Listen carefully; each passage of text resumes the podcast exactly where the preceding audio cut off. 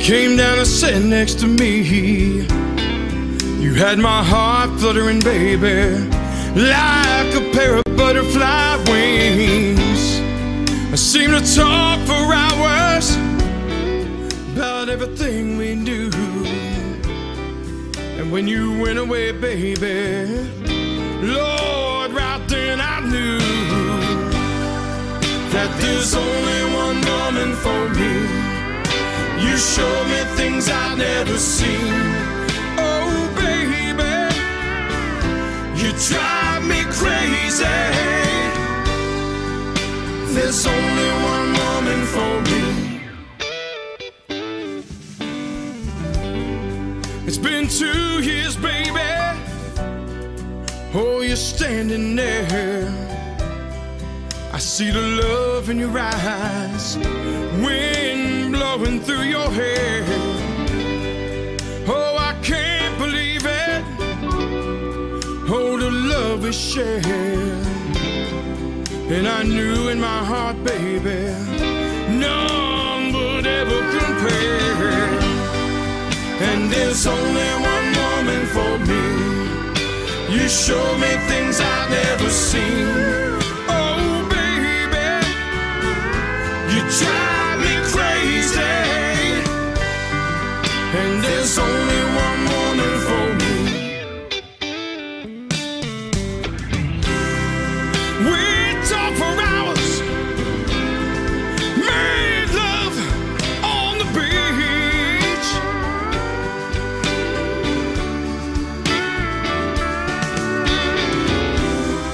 You are my dream,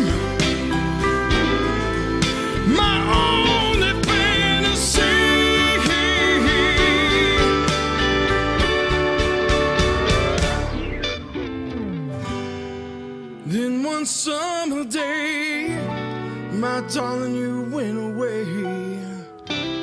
You flew up to heaven, you see. Got your own pair of wings. Though it broke my heart, I remember everything you taught. There would never be another woman that could mend his heart. And there's only one woman for me.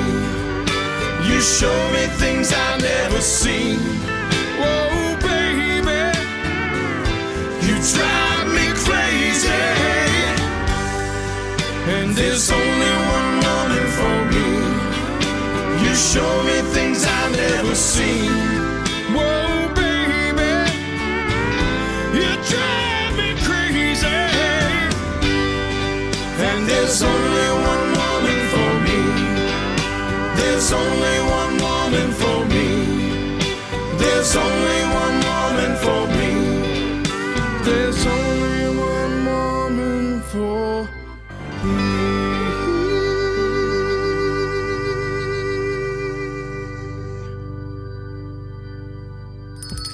It's lunchtime and the Brooklyn Cafe is open for business.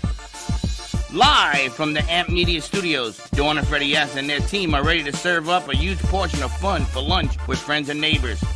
So let's break open that lunch pail and unwrap that sandwich you brought and take a front row seat in the Brooklyn Cafe and get ready to enjoy some humor and hot topics. It's time to get a healthy serving of hope and happiness to help your day go by with a smile. Your hosts, Dawn and Freddie S., are ready to talk about food, health, dating, or just plain dream making. If you have a story to share, movie review, restaurant critique, or just a coincidental thing that happened to you, call in toll free eight eight eight, nine nine four, four nine nine five, Studio A right now. Sit back and enjoy your lunch break at the Brooklyn Cafe. Here are your hosts, Dawn and Freddie S. Wow. We're like floating. Look at that. Welcome, welcome, welcome. Oh, they changed it. I am now on the Brooklyn Bridge. How do you like that? I was somewhere else before. Where were you? I don't know. You're looking very tall. You get very tall. I'm very tall. I am very tall. And you see my friends here. You're blue, I'm red. And I got to be red and you blue because the blue's closer to you. Last time I knocked your head off. You, you remember that? No, the whole thing went like... I, I went unconscious. I don't remember nothing. Your allergies up here, I've got to tell you. I don't know what it is. What There's is something it? As soon up as you here. sit I don't down, know. It's like, it, and there's nothing else up here. I don't know. I don't know. Somebody put a fish or something up here. I can't I can't even breathe right now. Maybe it's the Maybe candle. Maybe it's the candle. Mm. Mm, I don't know. Anyway, say welcome, welcome, welcome. And the song you just heard is a song that we're going to be entering into the October twenty-fourth deal. You want to tell them about that? Why I blow my nose? Florida Arts Network, brought to you by Frank A. Ruffolo and Richard Sosa. It is a great event happening down in Fort Lauderdale at the Savor Cinema. You can get your tickets on their website. Check out Artist Loft every other Thursday night at five thirty. And it's all about submission, and there's going to be two awards. And we're one of the sponsors yes, we are. for this event. Two awards for, I believe it's Best Song and Best Editing on the music video. I'm not sure of the exact categories, but if you have a music video that has been edited, shot, and put together in Florida, it is open for submission. So just send it over to uh, Richard and Frank. And you can get tickets. What's the website for the tickets for them? Do you know? I believe check out Florida Arts Network, because that is what it's all about. They put our events up there also. I spoke to Rich over the weekend oh, okay, beautiful. at the Savor Cinema. So tickets are available for October twenty-fourth. And we're going to be there because our Tuesday night show is pre-recording that week. Are they? So Even we're going to be able to be down this there. This is fantastic. See that? I didn't fantastico. tell you. Because you I figured it was on a need-to-know basis. You, don't you tell didn't me need none. to know yeah. until... You like the way I sprung some surprises at you this morning? You, you did. Like, you like the way I did that, right? It's Kung Fu Charlie. Is that what it is? Oh, I'm like just it. holding tight. You all were like, what the you. hell is going on here? Didn't I tell you my world is so bizarre? It's a little bit, and I just got to smile and... And just grind your say? teeth. That's why that's why the screws come loose on you. Pretty much so. Don't grind your teeth. I got to tell you, remember... Um, I don't know if you were there. There was an event that uh, our guest today invited us for a movie premiere that he had at the Movies of Del Rey. Were you there? I was not there. It was on a Friday night. It was. And I went there, and Mama Ali was there. There was a lot of people there. I know, G-Man went. I think Josh went. I took a crew. Andrew was there, I believe, yeah. I, I took a crew, and, Nick, and, and yeah, she was there. Was that Zari? That was Zari, yeah. I, I took a crew, and Nico eighty-sixed us. Why? Because Nico has somebody that came in and did the film work. Oh, because Nico did, right. And he was the M C. Yeah. And, and this guy was running around like a chicken without a head, but it was his premiere that night. There was a lot of people there. Uh, yeah, it was. It was, it was really a nice event. I mean, I had a great time, and the, everyone enjoyed themselves. I was surprised at how many people came. We packed that theater. It's funny like, that wow. I don't even know your last. I'm like, you have a last name. You're not MagChop. No. You actually have a last name. I actually have a last Kenny name. Kenny Ruiz is in the house, everybody. But Kenny actually... Um, It was his idea when he did that show. It's the reason then that I came up with, let's do the concerts and everything else in the show with the video. Because Kenny was on the screen acting. And I sat there and I said, man, I use a few other languages, but I'm just going to say, man, I can't believe MagChop is on the screen. Because that's a bucket list, you know? I don't care what anybody says, good, bad, or indifferent.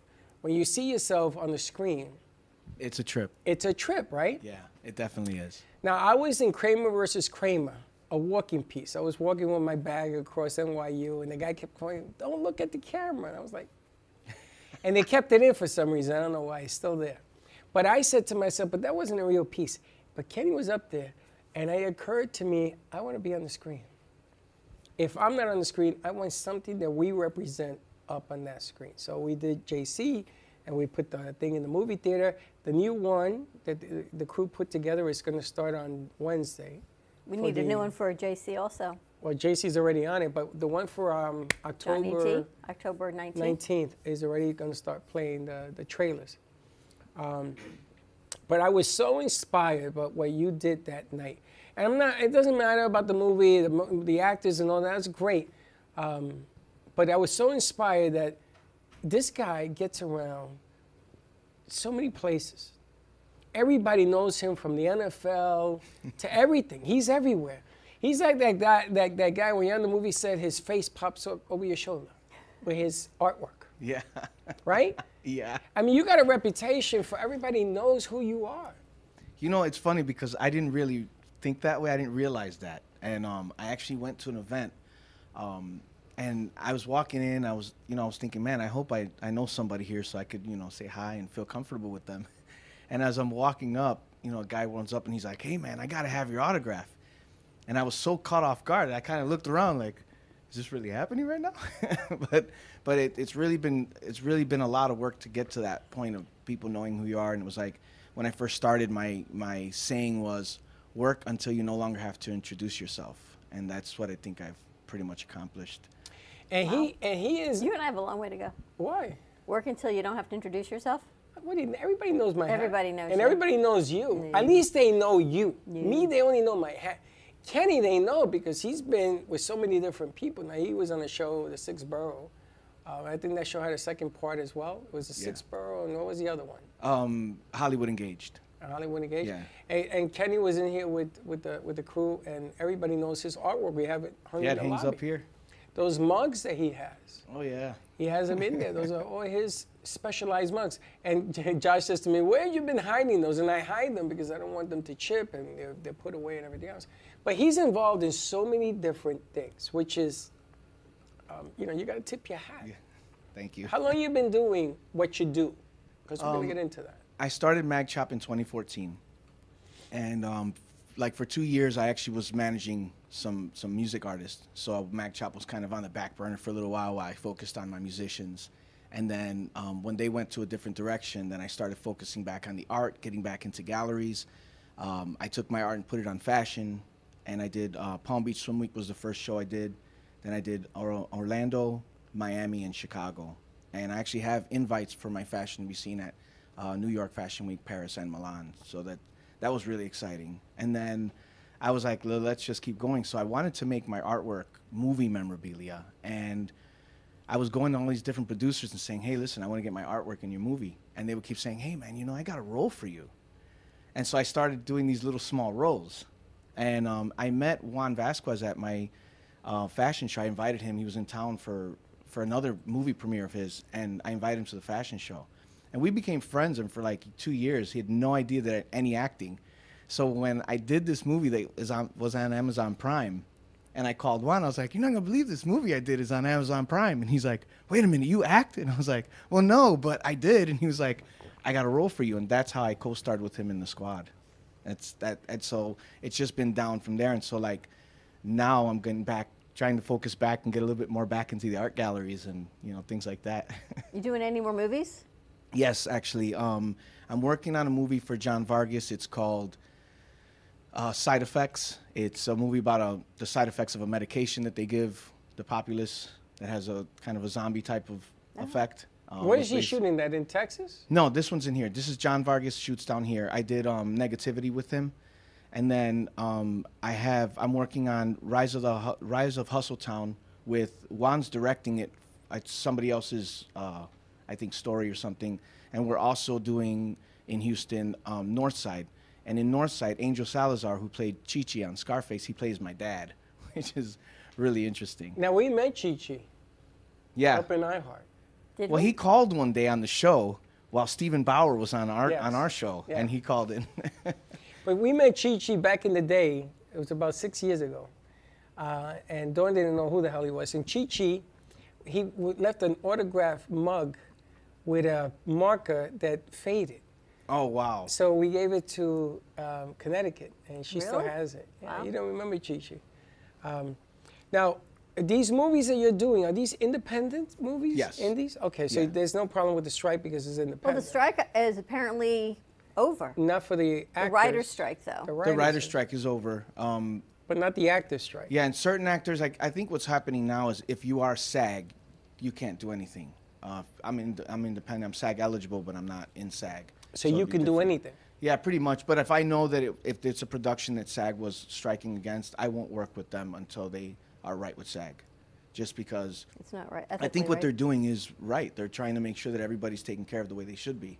So, um, you know, there, there's a production that I, that I was called about that's got some really big names in it. And um, unfortunately, I can't say anything about it. You but gotta wait. If, if the SAG is over, once yeah, it's over... Then I'll be, you know, I'll be shooting hopefully in May in, in uh, Boston and Maine, which should be pretty cool. Did you ever set out to be an actor? No. It just happened? It just happened. And um, it's really, it's really wild because for, for Rise of Hustletown, there's two different parts that they're thinking of me. So I actually have to audition. And this is going to be my first ever audition. audition. Wow. and I'm nervous as heck about it because I've never done one. Um, but I, all I got into movies simply by trying to get my artwork into movies, and I would do these little scenes, and other directors were like, hey, you did a really good job. You want to be in my movie? And I was like, yeah, sure.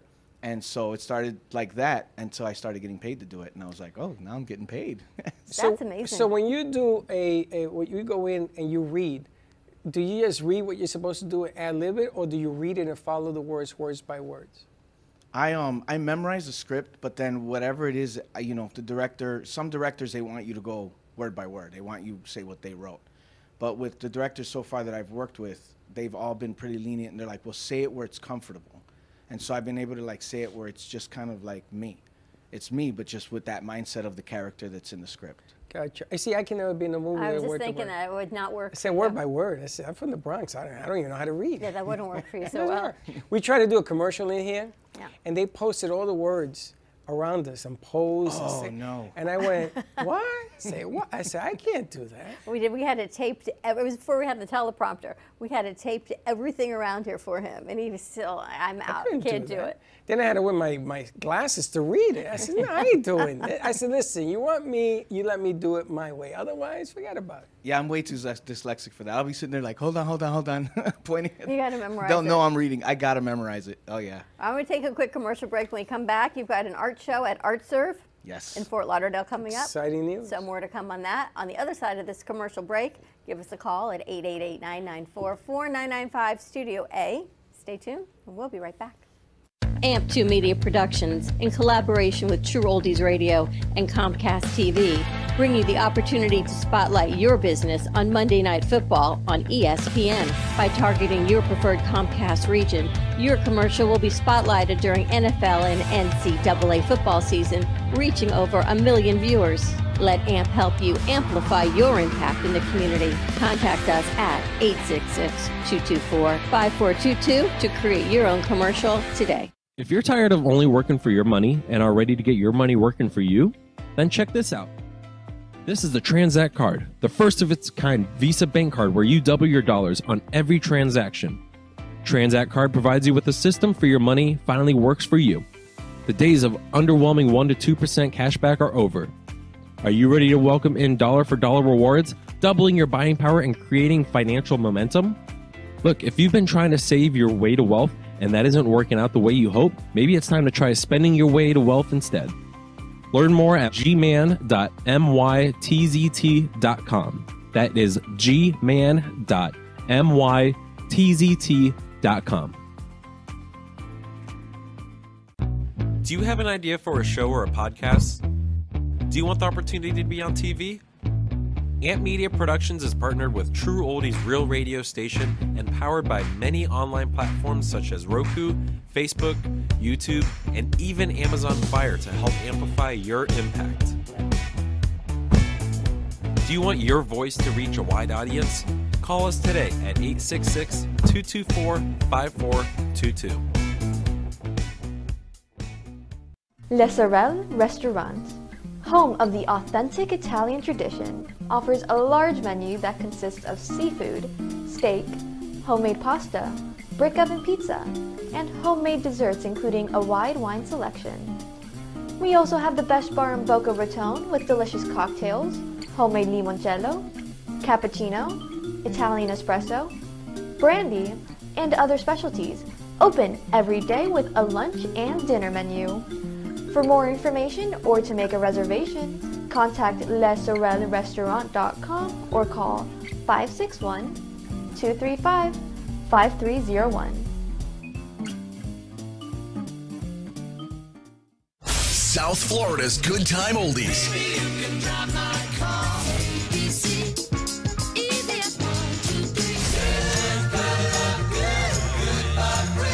Now, Boca and Delray Beach have their own oldie station. Catch us on ninety-five point three F M. It's the greatest rock and roll hits of the sixties and seventies. On South Florida's Good Time Oldies, ninety-five point three F M. Hey!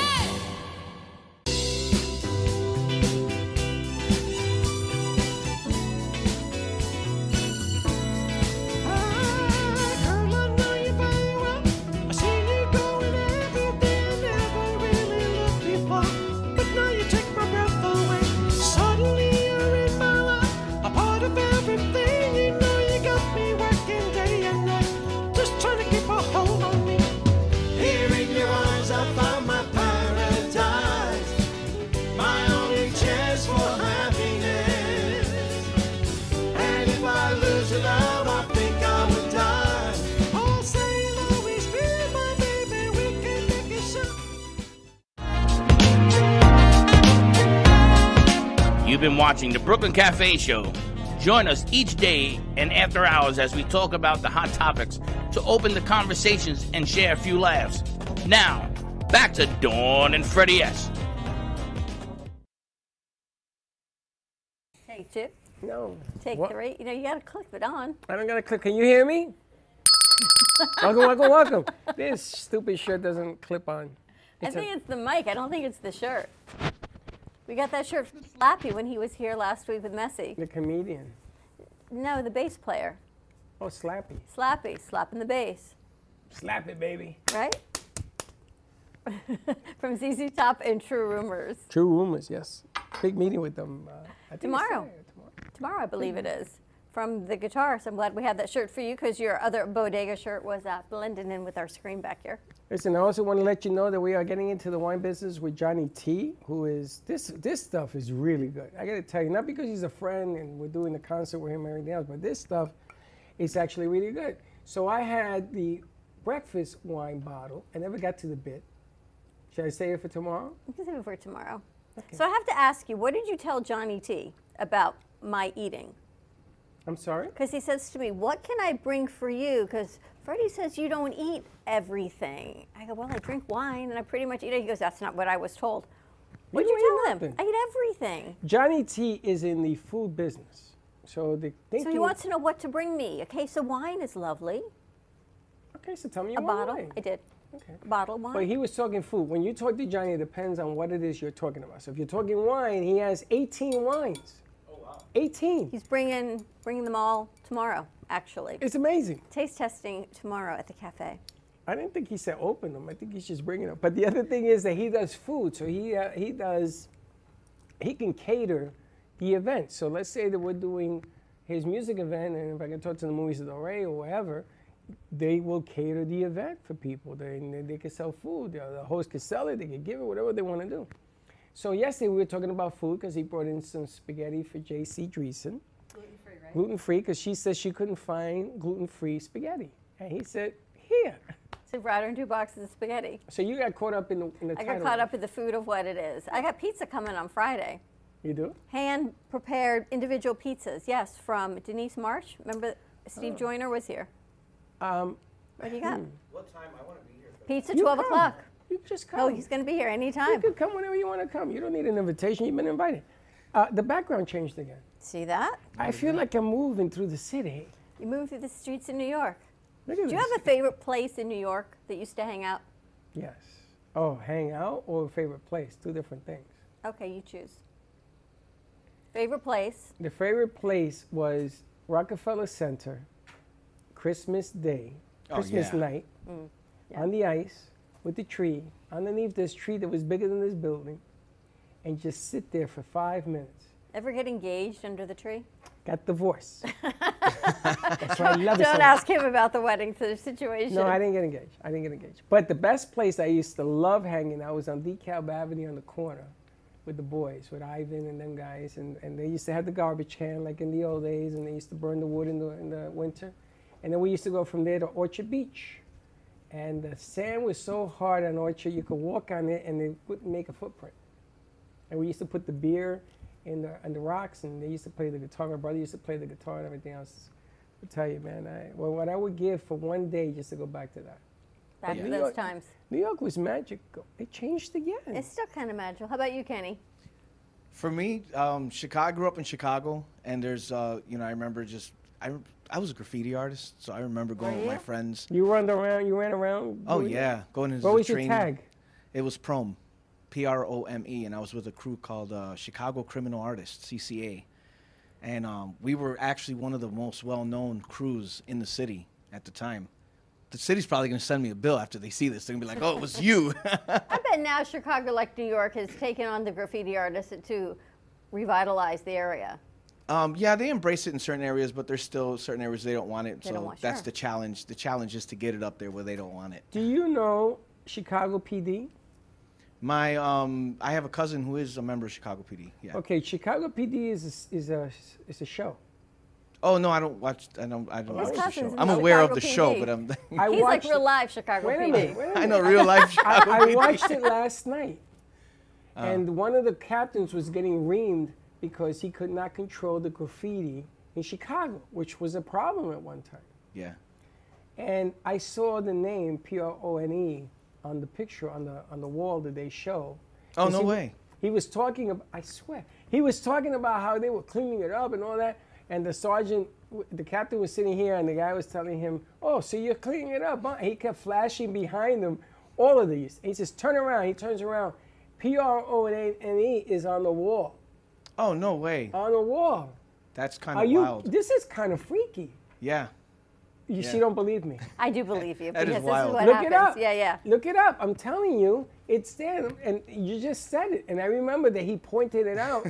And he looked behind me and says, wow, you don't know. And they, they reamed this, this captain because he couldn't control the graffiti. Oh, yeah. Well, I, I was known in Logan Square area, uh, all the way down the blue line to the red line. We all over the trains and everything. Did you surf the trains on the top? No, I never did that. No, no. But I, I tell you one time, we were in the tunnel and the train was coming, and they have like these, these inside the turn on the tracks. Yeah, so you yeah, and so there's these little like uh, gaps where you could stand in between. So I guess the workers stand there when the train goes by, but there's a vacuum. Like you're sitting there and you're holding on. Your shirt's like, it was, it's really loud, and then it's like, and it's gone.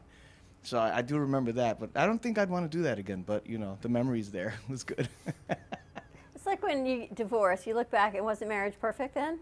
No, there was this vacuum. There was this vacuum. It's like those things in life that at the moment you think, I can't believe I'm doing this. And you look back and say, that was kind of cool. Wasn't so bad. It's the forgotten gene that we all have. We've forgotten how bad it was. I, I, I, we used to do stupid things. And one day I was in my black shoes, and I went from school to hang out with my friends. And they went to this building that they were building up. And it was raining. And they walked across these planks, and there was a twenty-foot drop. And my cousins all ran across because they had their sneakers on. And here I am stuck on this plank. And I'm telling myself, what are you, stupid?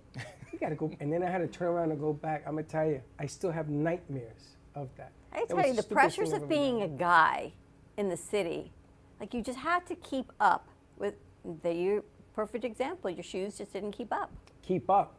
We used to steal in the, in, in Chicago, did they have those rep boxes for the fire department? I don't remember those, no. New York, they had this red box. They had the fire department and they had the police department. So you used to raise it and hit. And you used to hit. Oh, no. The, uh, the first button. time I saw something like that was when I moved to Florida. Oh, they, they had one here? In Coconut Creek. Really? Yeah, they have, there's a park. And so we were sitting there, we would go real late at night, we would press it, and then we'd go hide in the, uh, in the trail. And we watch the cops roll in and stuff like that. And then they'd leave. Yeah, we did all that stuff. Yeah, that was, they used that was have, mischievous. They used to have a hook in there for the fire department inside this casing. And we used to break the lock, take the hook, put it in the elevator shaft, and the elevators would come down so you could and open the door so you could ride the elevators. Oh, no top. way. Remember that? You ever did that? I never did that, no. Dangerous as hell because there's a blade turning that rope. Jeez. And we used to jump from one elevator to the other. Oh, wow. That's that's like some Bruce Willis stuff. I, I, I never did anything like that.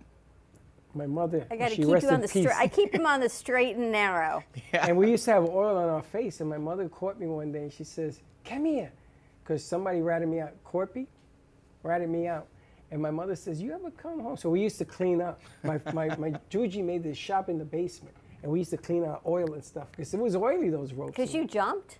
You used to what, jump. Are you crazy? Right? Well, no, it was going down, so you had to jump. If you miss, you were dead. Yeah. Why would you do that? Because you don't want to get caught. You don't want to be the only... the guy that didn't. The guy that didn't. Again, yeah. Well, I would never want to be a guy. I was the last the one that did it. The peer pressures of being a guy. I was scared to death, bro. I was like this.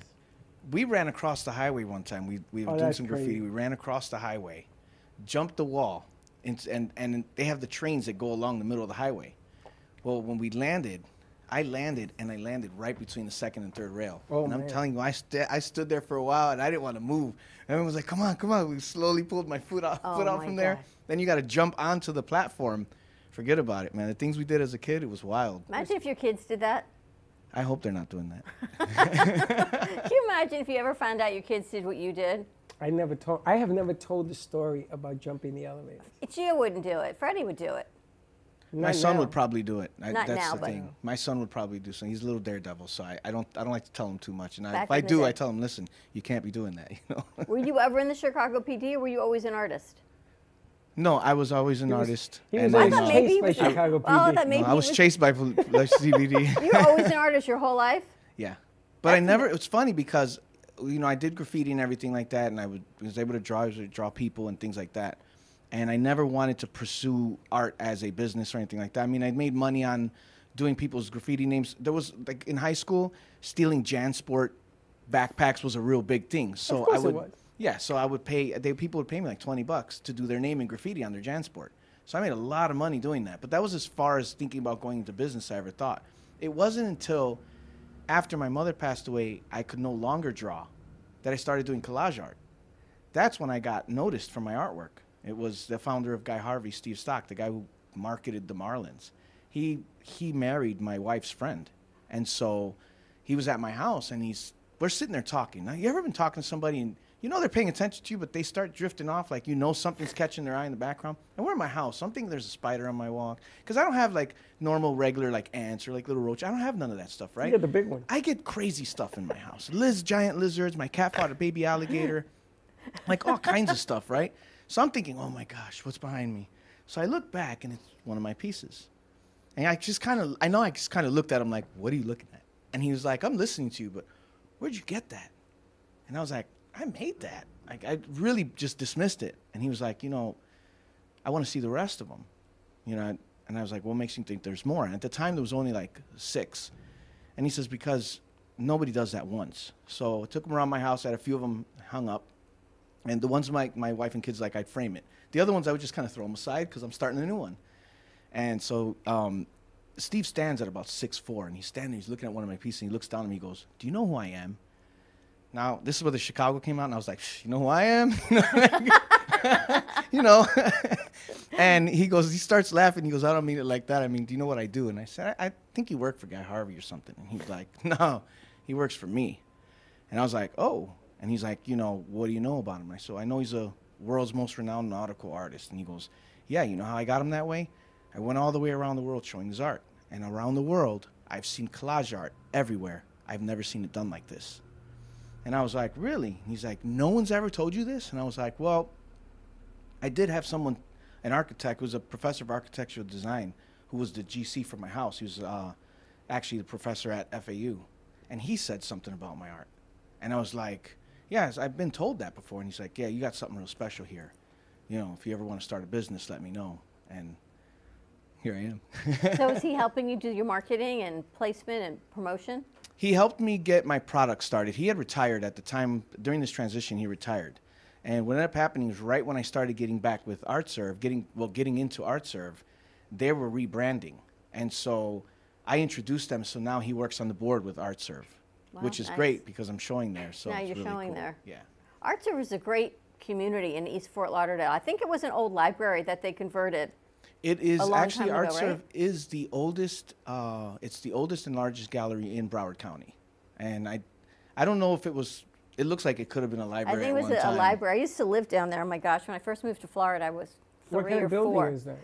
It's just so long. It's right on a. It's right on Sunrise. It's on East Sunrise Boulevard. It's where Sunrise, um, kind of the old Sears, and it changes yeah. directions. Yeah, you know where Hustler is? Yes. It's you got the gas station and then ArtServe, and um okay. and it's it's. you know, a big community um, art gallery that's been around for a long time. They've had some real, you know, they're known for some prestigious shows. To be able to be showing there is really big for me. It's like... Is this your show or you're part of a show? So they're doing the members exhibit, and there is a MagChop exhibit aside from it going on.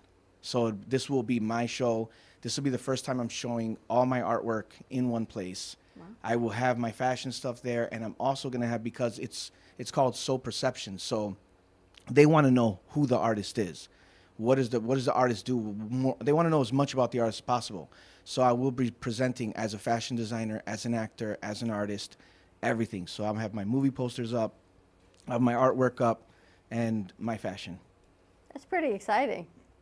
It sounds like Soul Perception. Here it is. There it is. October sixth. Oh, that's next week. Oh, it's going to be there for a while. Yes. So October sixth is the uh, opening reception, which is, that's where I'm telling everybody, you got to go to this. It's going to be great. I got a lot of some, some of the same people. Khalila Ali will be there. She, she uh, messaged me yesterday and said she's coming through.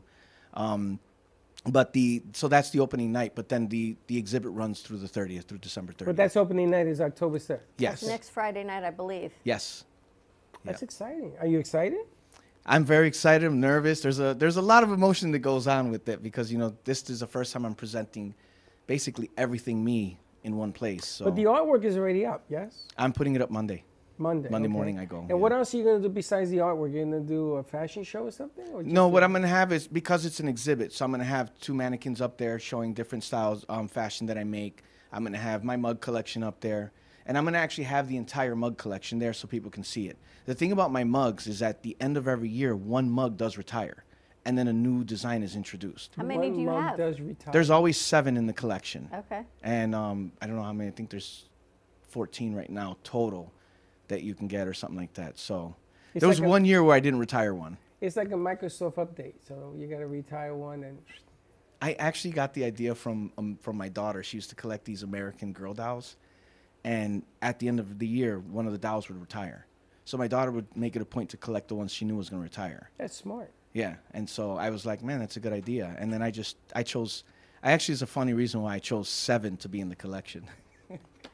Seven is a good number. Seven's a good number, but it's it's from. Do you ever see the movie uh, Something About Mary? Yeah. Do you remember when he gets in the car with the guy and the guy seven minute abs? Yes.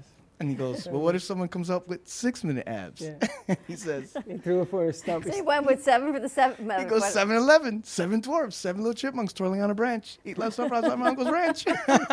That's why there's seven in my collection. Something simple just like that. You would yeah. think it was a whole complicated thing. And Kenny, why do they call you MagChop? I people started calling me that, but normally I always tell them MagChop is the business, but people got used to just saying MagChop. How I started, how I got the name MagChop is how I create my artwork. I actually chop up magazines to create my artwork, so I said, I'll name my company MagChop. And that's how it started. And that's, that's the way everybody introduces me to yeah. him, like I don't know him. MagChop. MagChop. It's very cool. My daughter just went back to school for art therapy at G W. Oh, wow. And part of going through it is they have to, every class is an art therapy session, so they have to create. And the first thing they had to do about a month ago was create a self-portrait all through collage. So they could oh, wow. rip, they could tear, they could cut, and there was the glue. And she's thirty-one, so she's not like six years old doing this. But it was what the textures are, what it feels like, where you start the process of your self-portrait. And it's all part of the therapy of the touch and what oh, it wow. means like. So it makes me think of what you're putting together, that it's all tactile learning and it's all part of therapy for so many people. It is therapeutic for me because it's how I found comfort after I lost my mother. So it was like normally I hid in my art, but this time I couldn't do it the way I had to. So I, had I actually had to change my my style and, and learn something new. And I, I actually wasn't a fan of collage art when I drew. And so it was, it was interesting finding out how in America, it's not the most popular medium, but around the world, it's actually one of the most uh, popular mediums and difficult to capture. So well, everything that we have hanging here is all collage art. Yeah, yeah I noticed I that. In the lobby. Yeah, I noticed there's all kinds of different things. I love the artwork in this place. I every time I, I mean, come in here. I mean, your pieces. So, so you find a picture of a because they're all unique pictures. So I would yeah. think that maybe you draw some of them, or you just find the images from the magazines you want, and then you put it together. Yes. The only, there's only one piece. I did a piece for Chris Brown. It actually hangs in his daughter's room. And I wrote Royalty Brown in graffiti. Uh, it took me forever to do that, but I, I remembered my, my kind of my letters that I did, and I wrote it. And that's, that's the only piece that actually has my own handwork. Now, are you allowed legally to cut up other people's images and use them as artwork for you? Absolutely. So I had to learn all this right before, because all my parts, all my pieces are copywritten. Um, I've even spoken to some, some of the artists whose pieces appear in my pieces, and they've been very excited about seeing how it came out. But the, the law is that if it's not, like, let's say I have the Michelin Man in one of my pieces. I'm not advertising another tire, and I'm not using the Michelin Man to advertise my piece. He's just part of the bigger picture. So that way it's, I'm legally able to use that image without any copyright violations because of that, because it's it part of the bigger picture. It comes on the public domain. It's interesting. It is, because things you have you don't realize as an artist, there's the business side to it. Yes. You ha you couldn't just take other people's images and say I'm using it. You actually have to figure out how you could use it, what you can use. Yeah. Right, right. And I had to learn that. And the thing was is that when I first started creating these pieces, I wasn't creating them to show people. If my wife or kids liked them, I hung it up. If not, it was just thrown aside. Right. It wasn't until after I was like, well, wait a minute, I'm going to get in trouble for this. So I had hired a lawyer, and she was like, no, the law states, and she broke it all down, so we were able to copyright every single one of my pieces. Wow. And then you transfer those over to clothing and cups. Yes. Smart. Yeah. They all have different themes? Yes.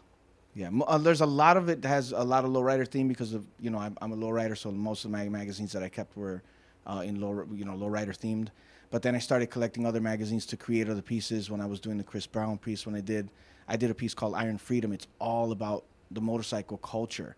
And I actually went to like motorcycle bars, bars and I spoke to riders to get the culture. What's a lowrider? A lowrider is a car with hydraulics, usually on thirteen inch rims. Yeah. Uh, white wall tires. Have one of those? Classic. I couldn't afford it. You ever seen his car? Mm-mm. I got a, I got a, a Buick Regal, nineteen eighty-three Buick Regal. Everything opens backwards. Josh, you hear that? Have you ever seen his car? Yeah. It's a beauty. Right now it's taken apart and in primer because I'm redoing it. But yeah, she's got all kinds of stuff. I got suicide doors, suicide hood, trunk. I took the quarter windows, made them oval. It's etched, etched with Ghost Rider. You kind of collage it, like wrap it? I, you know what? I've thought about doing that, but you know, I don't know yet. My last lowrider had it. Yeah, my last lowrider had it. I had one of my pieces on the trunk. And it was cool. And I took um, oh, first place at the twenty thirteen Dub Show. Yeah, but remember, Gartel had his car wrapped with his artwork. Yeah, but this yeah. thing he drives, I wouldn't do that to it. I mean, I would maybe put it in a trunk or something. But yeah, I had it on the trunk, and I had all like patterns, like blue patterns in the paint and everything like that. He parked it out front one Friday night, and I went out there, and I said, what? And it was his. I said, what? I said, I wanted to spend my time watching. I love cars. Yeah. Love them.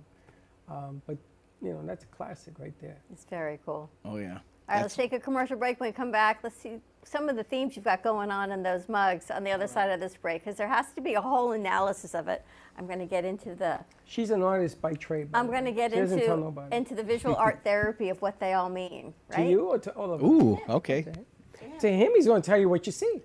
I don't know about that. He's a good businessman. More to come. Remember with the piece I told you at Old School Square, yeah. and she was on, and what I thought it meant, she's like, I never thought of it that way. You confuse people. It's the beauty of art. You I do can it even all confuse the, the artist. And I'm going to tell you something. Either I'm losing my mind or I'm in another part of the city. You're losing your mind.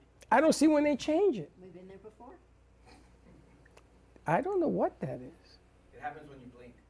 Is that what it is? That's what it is. I got to blink slower? Blink and click your heels. I got to right. blink faster. More to come on the other side of this one o'clock hour, and we'll be right back.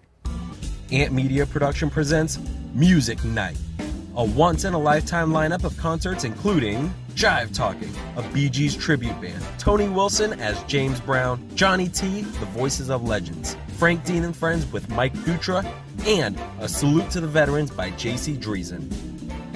Go to events dot amp two dot t v for more information and get your tickets now. That is events dot amp two dot t v. Do you want the opportunity to have a T V show or podcast? Now, at Amp Media Productions, you can host your very own visual broadcast anywhere around the world. With our talented group of creators, we will provide you with show elements, board operations, and any on-screen visuals you'd like to showcase. All you must do is log onto your computer and communicate with your viewers. Contact Amp Media Productions at eight six six, two two four, five four two two or email hello at amp two dot t v to start your own show today.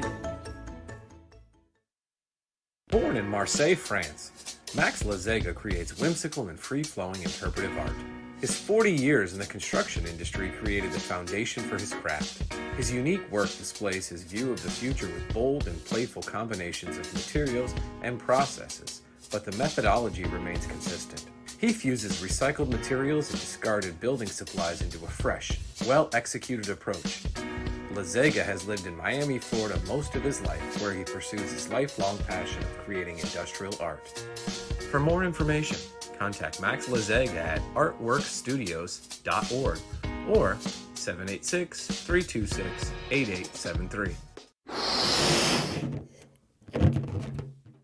The Bello Balloons is a business that was born out of a passion for creating unique and beautiful balloon designs, including balloon bouquets, balloon arches, balloon columns, and more.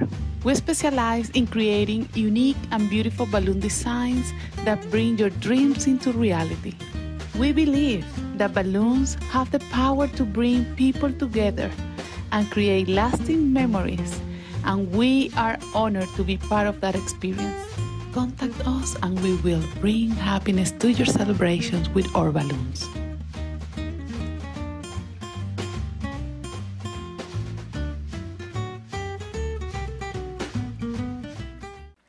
Love the Brooklyn Cafe?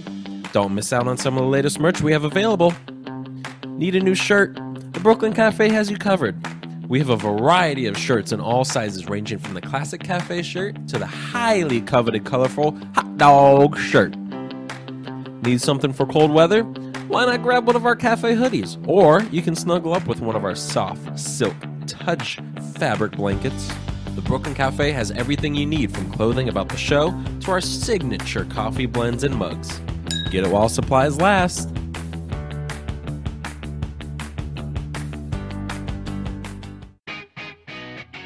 Amp Media Productions is excited to announce our expansion into North Miami.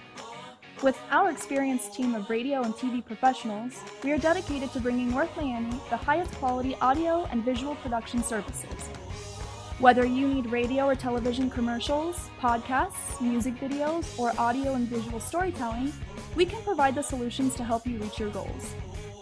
Our team is reliable, innovative, and creative, and we're ready to help you develop the perfect product. With our competitive rates and personalized service, you can trust that your project is in the best hands. Contact us today to get started on your project. eight six six, two two four, five four two two.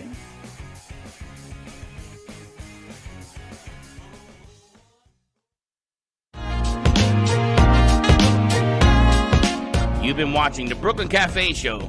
Join us each day and after hours as we talk about the hot topics to open the conversations and share a few laughs. Now, back to Dawn and Freddie S.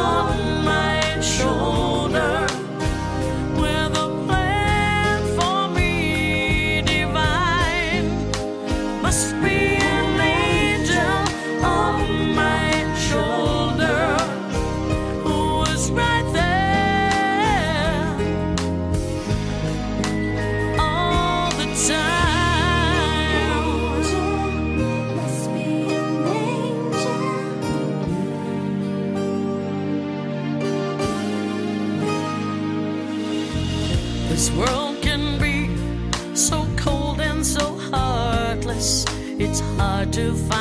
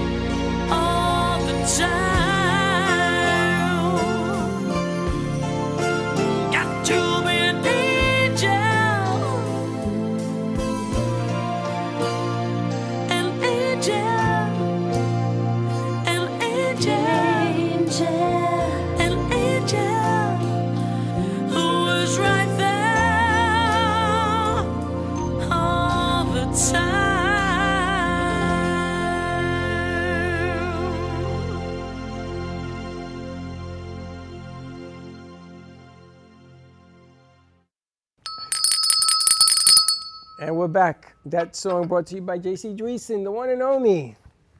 J C's tickets are on sale for her November tenth. November tenth, right? Um, All right. So you could do her show. People are buying tickets. I want to thank you for that. And J C's also producing the one on, Octo on October nineteenth, which is Johnny T. You're going to see Johnny T tomorrow and Friday. He's going to come in because he's been in New York. We're going to start promoting this as well. And we welcome everybody to come in to the Movies of Dore and enjoy Johnny's legend voices, Sinatra, Dean Martin, the whole nine yards. And you can thank our guests for putting this idea in my head um, to do it. Really? Yeah. When I went to his movie premiere, I left there saying, I want to be in the, I want to be up there. And we got to do J C's piece, and she called us up on stage, and uh, there were movies. It was a full house. We had to turn people away. So we're going to move it to the bigger theater this time, where he had his thing going on. But you know, you were the one who introduced me to them, to start with. Yeah, but I didn't know what the hell you were doing. I thought you were producing something for somebody else. I didn't know you were in it. Oh. Chicano Squad. That's funny. I thought you knew. No. You know who knew was your biggest fans is Garcia and G-Man. Yeah. Because they used to play act in here every Friday night. They were in their own world. They were reading books and Zari, the three of them. The three every Friday were, they night, were in their the own three world amigos doing their and thing. Did their own thing, and they were just having a party within a party, and they just went on and on and on and on.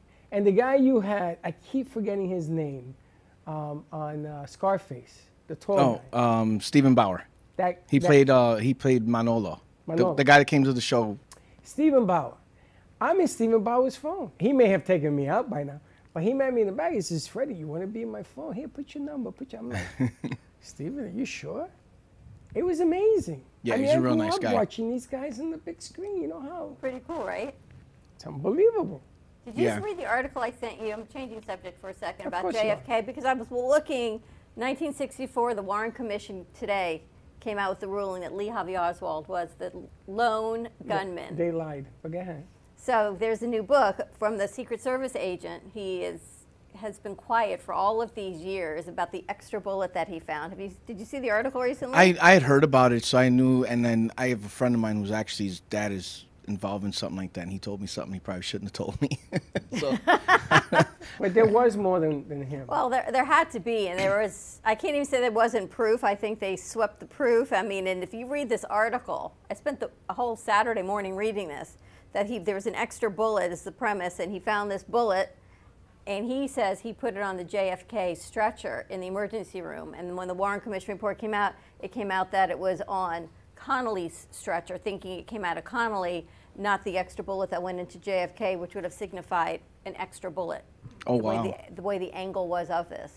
And why but he came out now. But it was planted. That bullet was planted, you're telling me. No, he got it from the backseat of the car where Jackie O was.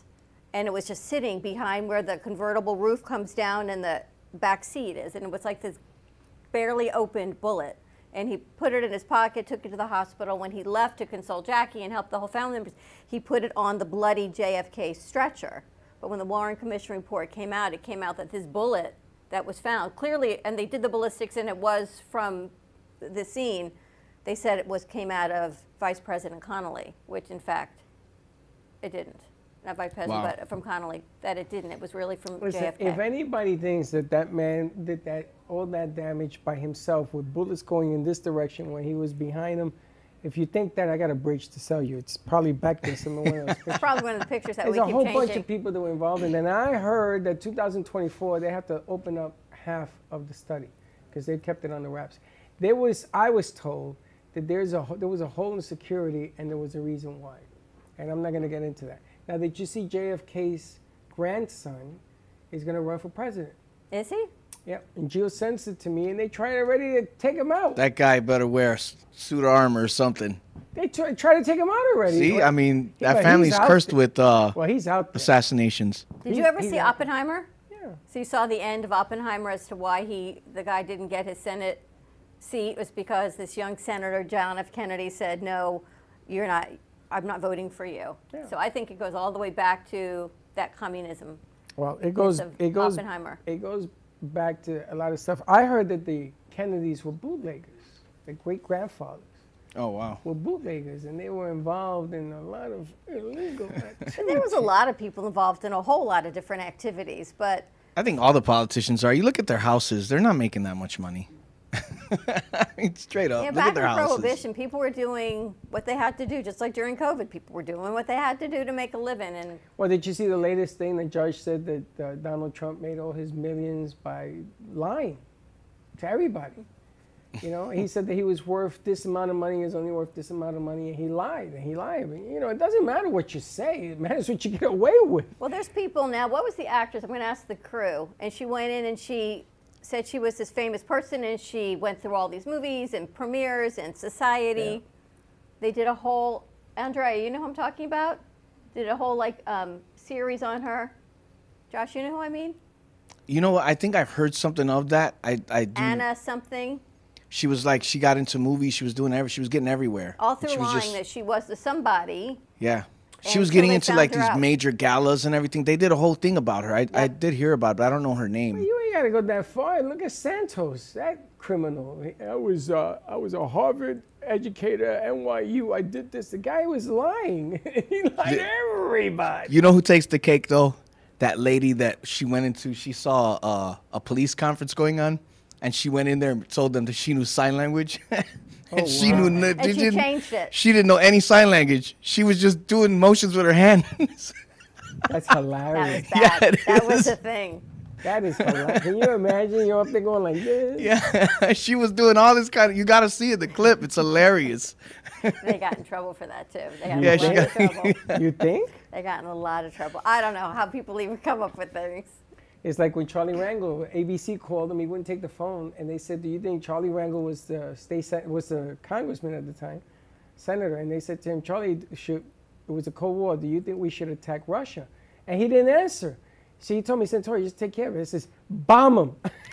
He came running out of you, crazy. I don't know how they ever let you do things like that. He told me to answer. And I'm sitting there with the phone, and he's screaming at me, give me the phone. Uh, this is uh, Charlie Rangel.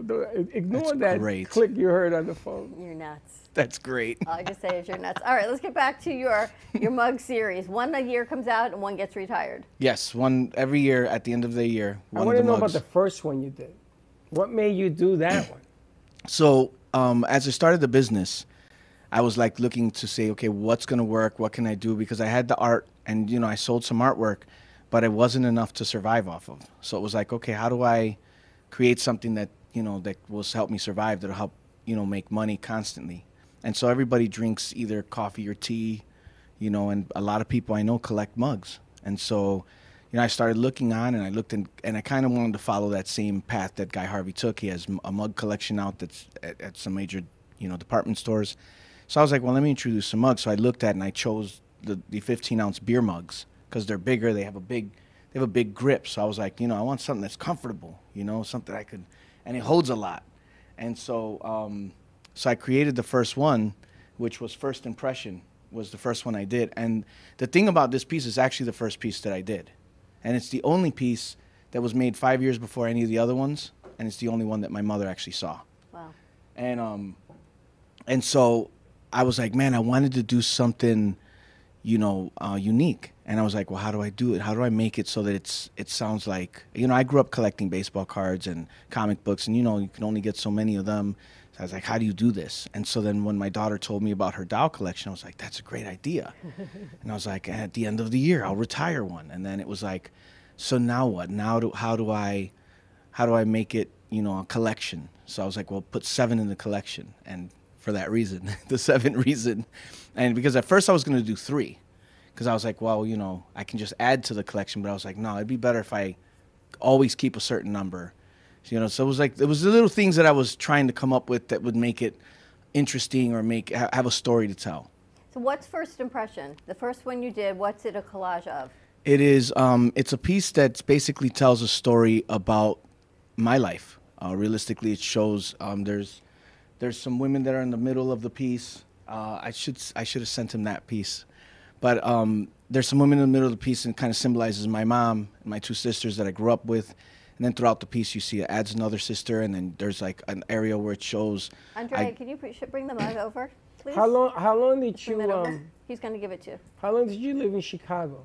Thanks. I lived there till I was fourteen, and um, and then I moved to Florida. I stayed here till ninety-five. This was like ninety-four. I stayed here until ninety-five. Nin the end of ninety-three is actually when I, like November, because I remember it was like negative sixty-six with the wind chill in Chicago, and we moved down here and it was sixty-six degrees. So for me, I'm in shorts and a t-shirt, and all these jive turkeys out here are wearing winter coats and boots, and I'm like, you guys crazy? Like, what's going on? You know what I mean? It was really bizarre. It was like culture shock, because I had never seen anything like that, people wearing winter clothes in sixty degree weather. Now that I've been here for so long, it gets to seventy, I'm like, oh, come on, I didn't move here for this. You everyone know? Put on jackets here this morning. Yeah. The leather, the morning the leather, show, they put on the leather jackets. Craze. Oh, the yeah, they pants. Got the leather, they got the boots, they got the, you know, it's it's a trip, you know. So all of this is from cutout magazines? Yes. How long does it take you to do one Have of these? Have you seen the boys? Detail of these? Yeah. That's what Some take, uh, that one took four and a half months every day, four and a half months. And how large is the, the original picture of it?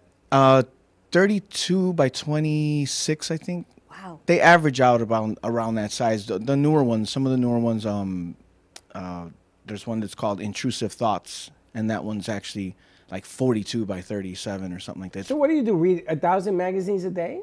No. Um, when I yeah, when I get into it, I'm looking for. I the weird thing is, like when I used to draw, I would look at a piece of paper and the image was there. Oh, so this is the intrusive yeah, that's thoughts. Intrusive Thoughts. So and this so is like when your brain is just doing a million things. Yes, which happens in my brain a lot. So, so to put it down, I see these images in my mind, and I'm like, okay, I want to tell a story. And this originally was going to tell a story about some of like technology changes and advancements. I wanted to do like that. But at the time that I was making this piece, I got a phone call that they wanted me to host the Lowrider Magazine show, which was like a dream come true for me. And so I just started adding, a, like my intrusive thoughts took over because I was so excited about that, that you'll see a lot of Lowrider influence. And it just talks about that. So that piece, Intrusive Thoughts, just shows you that, that how things can change. And, you know, sometimes those intrusive thoughts win. They're not always bad. So this is therapeutic for you. It's what's going on in your mind at the time. Um, it depends on what I'm dealing with. You know, you'll see that come out in the piece. And sometimes if I take a, a couple days away from the piece and maybe I'll start working on it when I'm in a better mood, you'll notice some of the pieces have lights and dark areas. You can tell the mood I was in by the area of the piece that I that is. That so I'm you do on. One of these is one and done. These are exclusive exclusive ones. You don't replicate them. You don't do anything like that. No. The only thing I could do is I take them and I have them um, I have them digitized. So there's it's it's really a process. Um, these massive towers of lights get put on them so that there's absolutely no shadow. And then they're scanned with this. It looks like an old school accordion camera, but it's all digital. He slides this thing into it and it scans it. And it scans at such a high resolution, I can put this on the side of a building and it won't be pixelated. Wow. Like uh, maybe like he does, where yeah. he scans He's anything. The machine. Yeah. And the amount of ink it takes. You know? Right, to print it out. Oh yeah, it takes. And so I do um, giclée on canvas, and I do museum paper giclées, reprints. And everything is available for sale on your website? Absolutely, yes. Pretty. Including the mugs. Including the mugs, yes. And what is the website? Mag Chop dot com. It's M A G C H O P dot com. And has it sustained you, the mugs? Yes, they're they're they're my my main uh, moneymaker is the mugs. Um, but when I sell, well, really when I sell like one piece of like one of my originals, that's where like one of my originals I sold, and it was enough to pay for all my fashion and and Miami Swim Week. Like, it was a lot of money. Let's talk about the fashion real quick. Tell me about the fashion. What's the fashion look like? So the fashion, I started off with with women's bathing suits. Um, I, that's what I did. I showed um, twenty different designs at Palm Beach Swim Week. And then I went into athletic wear and athleisure wear, where it's like um, leggings. Like they're like leggings, but they're like super high quality, because I was really particular about that, because I figure if my wife and my daughter are going to wear them, got to make sure that they're not see-through like the other leggings. I don't want nobody seeing that. And then, you know, I, I was, um, I did an interview one time, and the girl had just come from exercising, and she was wearing her leggings, and you could see all her sweat marks. So I found uh, materials that, because it looked, you know, it didn't look good. And uh, so I found materials that dry fast, and I put those materials together. And so when my leggings, if you're working out in them, they'll actually dry fast enough where you won't have those sweat lines. And, and it absorbs, it absorbs in a special way. So, you know, I looked at all these little things um, because I wanted quality. I wanted people that whenever they have my products, they know it was made from quality. and longevity, because usually yeah. gym wear, it sort of turns into paper after you wash it a couple of times. Yes. And you have to go buy more. And it's a competitive market, athleisure wear. It is. It's very competitive. But, you know, the difference is that my art is specific. And so when people see it, if they're into that, because I have so many, di it's diverse. I have fishing. I have motorcycle parts. I have, you know, like Dia de Muerte looking kind of artwork. I have, you know, lowrider art. So it's a little bit of everything, you know, that that attracts people. And it's different than these pieces. You're not taking your originals and putting them on the clothing. You're creating new images. No, these are the images from my artwork that okay. are put onto the clothing. And it's, it's sublimation is what I use, the highest quality um, print that I find. That, and then for the shirts, I use direct to garment. So I had to learn about all these different ways of putting these materials, the artwork onto these materials, because the artwork is so, it's so colorful, it's bright. So it's very difficult to be able to put that, you know, on a shirt. You can't screen print it because you're gonna, he's gonna be this thick by the time the ink is dry. You gotta make sure it all it what, stays. And what is your next? Now you're done swimwear, you're done exercise. Well, what's gonna be your next plateau? What are you gonna work on? You know what? I don't know. That's the thing. It's like, okay, what's next? What do I do now? What, how can I, you know, go to another level? So, um, I have been looking at socks. Uh, like it, my son's been requesting me to get socks done, so I'm working on that. But I want to make sure that they look good and that the color looks good. Um, I've actually talked about gym shoes, which I think you know somebody I was talking to about yeah, that. Yeah. Um, I wanted to do something like that. I'd love to do like something like with Nike where I can, you know, have the artwork in the swoosh or in the round, something like that, things like that. So I, I definitely want to expand and get the artwork more out there. I'm really excited about the gallery showing because I think this is going to be an opportunity for people that normally wouldn't be able to see the entire collection to see it. And maybe I'll get somebody from one of these major brands that says, I want this artwork connected to my brand. That's, you know. Are you Mexican descent? No, I'm Puerto Rican. Okay, but I grew up with Mexicans. I grew up with a lot of Mexicans, know, so that's why you get a lot of lowrider influence. And you do things. That to Garcia all the time, too. Well, I and he's from Guatemala. It's close. My dad calls me his Mexican son, so I, that that counts. He's close. Garcia's close. He's, he's from Puerto Chicago. Rican like you. Yeah, but lowrider is a Mexican thing. It did start off, but let me tell you, you go to California, and the brothers out there might might might differ. They'll argue that with you. No, the brothers got to understand that they took it from those other brothers, because the Mexicans are the ones that did the lowrider. That's what, yeah, that's where, you know. Oh yeah. Southern California. No. Yeah, SoCal, Southern that California. Up. They were Tijuana. They came north.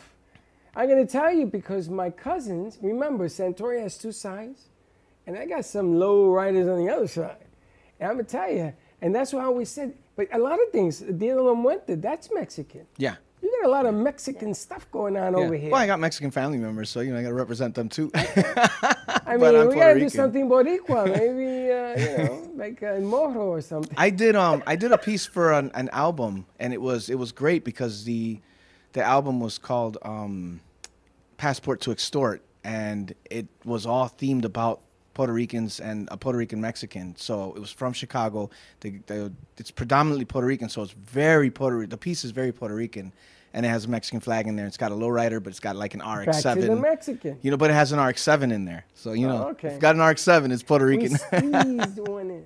You did the cover for in. Frank's book, the Operation Retribution. Yes, I did the cover for that, and that picture was actually taken at Palm Beach Swim Week when I was doing my victory walk with my models. And it was funny because my model was holding me because I was so nervous that I, I kept looking down to see. She's like, "Keep on, I got you, I got you." You're in the book.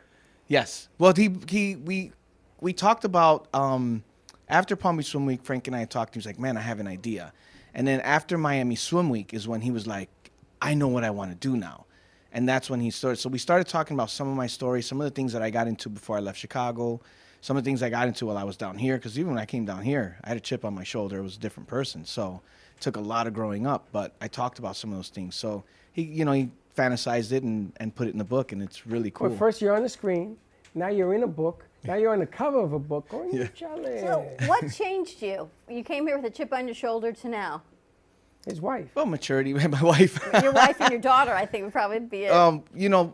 My my daughter changed a lot of my perception of life and how I handle things. Um, there's just aspects of my life. You know, I was facing thirty-two years in prison at one time.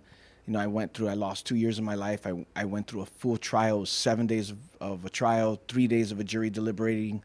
You know, my life was hanging on the balance. In Chicago? Here. In here, wow. Yeah. And so it was like, um, there was a lot of things that I've gone through in my life that have made me appreciate life, the people in it. I've lost a lot of people over the years, you know, some of my closest friends. You know, my cousin was like, grew up like my brother. We grew up together. He passed away two years ago, and, you know, my mentor passed away this year. So it's been a lot of, a lot of everything that I've gone through throughout my life, from my mom passing, you know, everything has just really affected me, and that's how it's put me in the mindset that I am today. That's why his art is so successful, because it has a lot of soul in it, has a lot of him in it. And I only kid around about the, the lowrider and things of that nature, but he has sensitivity to a lot of different things that go on around you. Yeah. Um, which I've noticed, because this man, everybody knows, and he used to bring in all these superstars onto the show, and he used to sit right there. But if you yeah. think about circumstances that life gives you, right? And here you were facing thirty-two years potentially in prison, and what that felt like to where you are now. You look back and say, you know what, I appreciate life. Mm-hmm. Would you do that again to put you in that situation? Probably not. Whatever well, that was. Well, the thing was a mistaken identity. Oh, really? Yes. So wow. it was the worst possible situation that could happen. So it really had nothing to do with you. Yeah, there's nothing I could say. I mean, there's maybe some things I would do different, you know, I mean, but, you know, when you get attacked, you fight back. And so, you know. But there you got to defend yourself. Right. I mean, so, you know, mistaken identity is mistaken identity. I got to serve in the jury when I was an N Y U intern, and they got him off on mistaken identity. Wow. And oh, we had people that called nine one one and was like, hey, the police got the wrong people. They had to, we had to get them to testify. It was, it was a, it was a it's very interesting ordeal. time. Yeah. It was a really big ordeal. It was, you know, There's a something real heavy called time. the triangle effect that I was taught by Stackhouse. And he drew a triangle, and there was a piece missing. And he walked around showing the jury this thing. And he asked them, what did you see? And everybody said, a triangle. And when he held it up, it was missing a piece. He says, it's not a triangle. It isn't what it always appears to be. And that's how he got this guy off. That's like the Mandela effect. I sent you the article of what we perceive on images. I remember Mandela died. dying. Okay, I, re I remember him dying in eighty-eight. He was in jail. And I remember in twenty thirteen, when they showed that he was dying, I was like, when he died, I was like, didn't he die already? And I didn't say anything. I didn't know about the Mandela effect until like a couple years ago.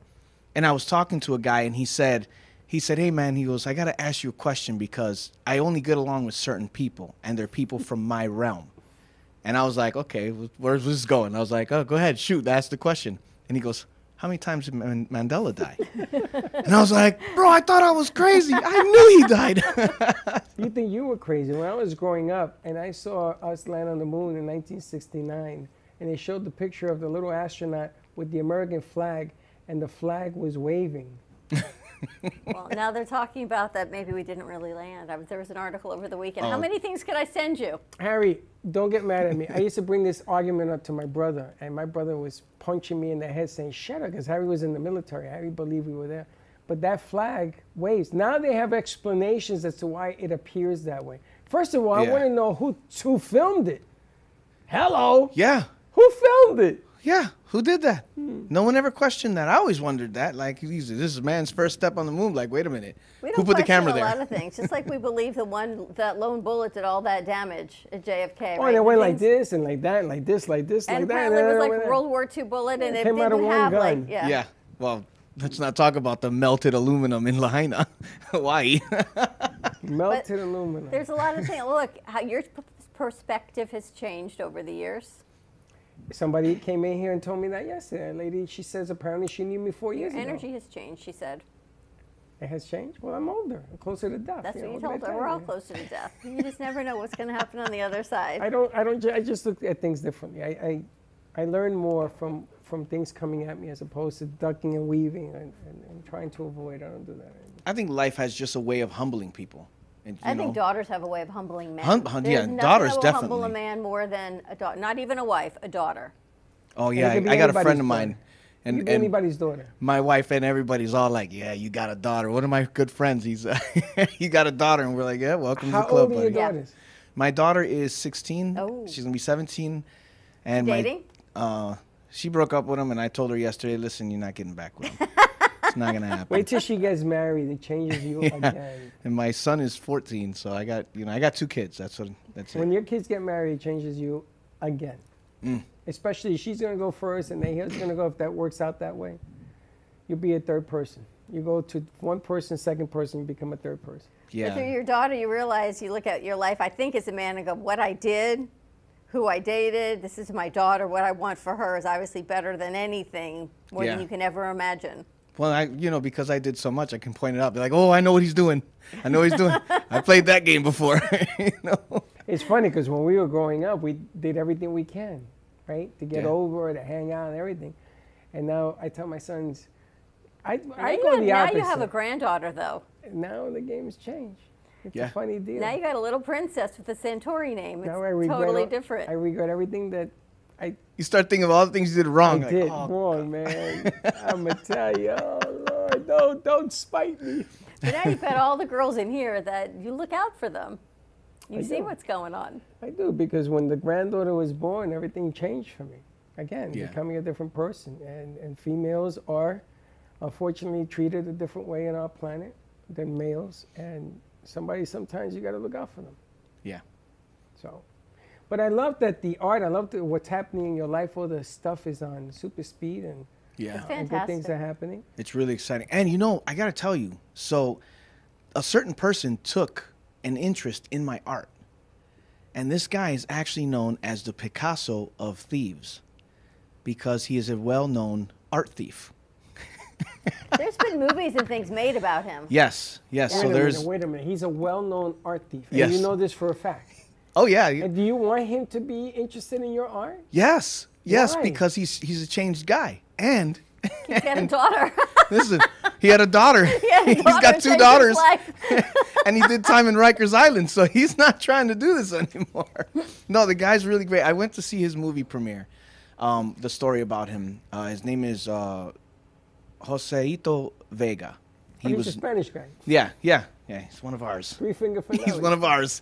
Um, but yeah, he um, he actually was a painter, a house painter. He would paint mansions.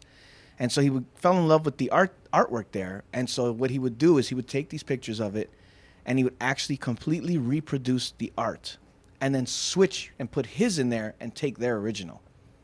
Wow. And yeah, I mean, he, he even, this guy even took a Picasso painting. He found a poster that matched the same size. He soaked the poster in tea so it looked old, paintbrushed it so that it would show look like an original, and swapped it out with the original piece of art. And oh, at his premiere, at his movie premiere, I was asked to show my artwork there. Wow.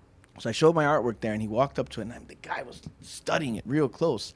And he looks up at me, and this dead serious, and goes, I can't reproduce this. So that made me feel good. And he was like, I mean, your art speaks to me, but I... I I can't reproduce this. There's no way I can do this. And so he was really intrigued. So when he found out that I was doing a full exhibit, he sent me a message and said, I'm going to your show. I want to see all your art. Oh, I want to meet this guy.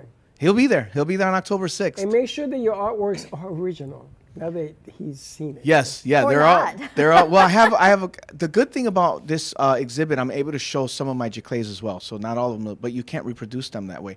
Do you have the, the pictures of the, Shorty, do we have any of the pictures, pictures on the board? Yeah, I sent pictures of the... You got um, some other pictures that they come Yeah, over? Picasso, if they, I have a picture with him. Why don't we take a commercial break? Let's pull the pictures. And then so we we'll can go, go through there. everything yep. and take a look Absolutely. at what's going to be in the exhibit. More oh, yeah. to come on the other side of this commercial break with Kenny MagChop Ruiz. And keep Vega away from me. we'll Stephanie right Jaffe is a world-renowned artist who creates one-of-a-kind pieces. Using a keen sense of color and composition, her vibrant collages and mosaics integrate eclectic elements such as vintage keepsakes and fine china with blown glass and fired clay to create whimsical arrangements. For more information about her work, come down to the Brooklyn Cafe T V studio or go to Stephanie Jaffe Art dot com. For real, take your business, any business, to the next level by joining us at the Global Awaken Trinity Summit. Four days of opportunities and inside info you don't want to miss, as over thirty-five celebrity speakers will be live in person to teach you exactly how to make your business take off, grow, and thrive. from marketing tool secrets to the best ways to build relationships, partnerships, and make true connections. Founder Kessa Gooden is putting on this once-in-a-lifetime event, the Global Awaken Trinity Summit V I P Gala and Yacht Mastermind, February twenty-ninth through March third, two thousand twenty-four in Miami, Florida. Registration starts at nine sharp each day.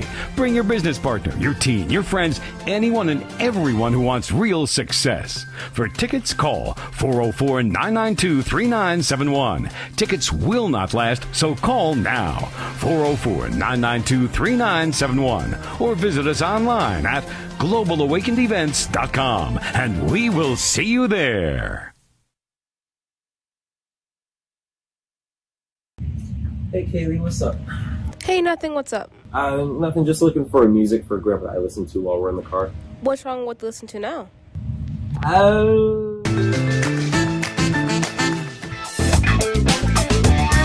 Uh, let's just say we have different tastes, you know?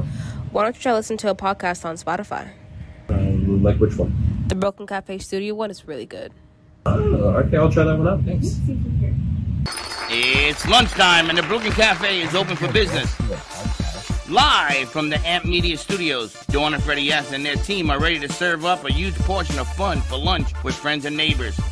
So let's break open that lunch pail and unwrap that sandwich you brought. And take- when it comes to protecting what matters most, your family, your business, your peace of mind, you need reliable fire protection. Introducing All Fire Extinguisher Depot Fire Extinguisher Service. Our certified technicians ensure your extinguishers are always ready to respond to emergencies. Before and after, we leave your fire safety in top-notch condition. Join the many satisfied clients who trust All Fire Extinguisher Depot for fire extinguisher service.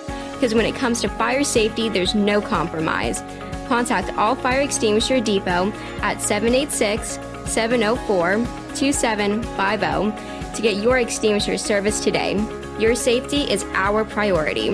That's at seven eight six, seven oh four, two seven five oh. All Fire Extinguisher Depot, protecting what matters.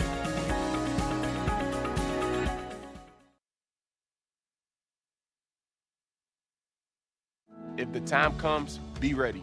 Learn C P R and join the nation of lifesavers. Nearly three out of four cardiac arrests that don't happen in hospitals happen in homes. C P R saved my life. I've teamed up with the American Heart Association as the national ambassador to help create a nation of lifesavers, turning bystanders into lifesavers through C P R education and access to A E Ds. Join me to ensure everyone has the chance to live longer, healthier lives. Visit heart dot org slash nation. If you've been injured in an accident that's not your fault and you don't have an attorney, listen up. We have legal professionals standing by to answer your questions and tell you what your case is potentially worth. Hi, I'm Gina, along with spokesman Rob. So, Rob, tell the folks at home who should call right now. Just like you said, Gina, anyone who's been injured in an accident that was not your fault, you don't have an attorney, give us a call right now. We're going to answer all of your questions, and we'll let you know what your case is potentially worth. Thanks, Rob. You heard it, folks at home. Pick up the phone. Call now. What if this happened to you when you're alone? Or what if it happened here? With MedGuard Alert, you're never alone. You can connect with medical professionals anywhere, anytime. And now MedGuard is introducing our exclusive new CareWatch. If you need help quickly, use it from anywhere to contact medical professionals. No cell phone required. The CareWatch is not only a life-saving medical alert device, it's a revolutionary health monitoring system that checks your blood pressure, heart rate, oxygen saturation, and much more. And here's the best part. If you have Medicaid, you may qualify to get your CareWatch for free. The CareWatch is only available through MedGuard Alert. Call us right now. We have monitoring programs starting as low as a dollar a day. The call is free, activation is free, shipping is free, and no contract is required. Remember, with Medicaid, you may qualify to get your CareWatch for free. Don't wait. Call us to get your CareWatch right now. Operators are standing by.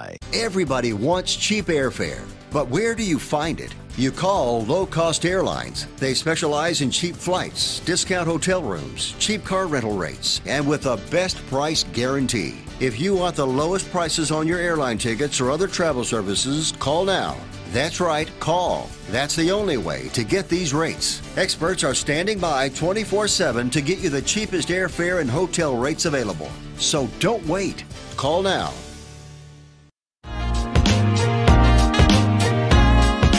You've been watching The Brooklyn Cafe Show. Join us each day and after hours as we talk about the hot topics to open the conversations and share a few laughs. Now, back to Dawn and Freddie S.